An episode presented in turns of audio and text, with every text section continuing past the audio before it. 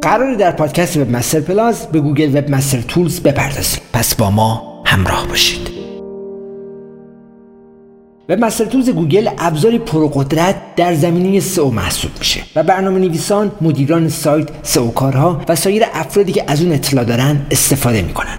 با استفاده از این ابزار می‌تونین عملکرد سایت خودتون رو بررسی کنین. شامل اطمینان از اینکه گوگل دسترسی لازم به سایتتون رو داره یا نه. کدام عبارت بازدید کننده‌ی بیشتری به سایت شما می‌تونه هدایت کنه. اضافه کردن و بررسی نقشه سایت.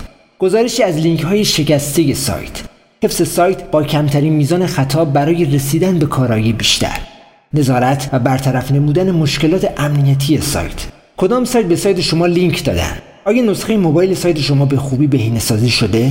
آیا قیمت محصولات، اطلاعات تماس سایت شما در نتایج گوگل قابل مشاهدن؟ ارسال محتوای جدید و crawl شدن اون توسط گوگل و همچنین حذف مطالبی که نمی‌خواید در نتایج گوگل نمایش داده بشه.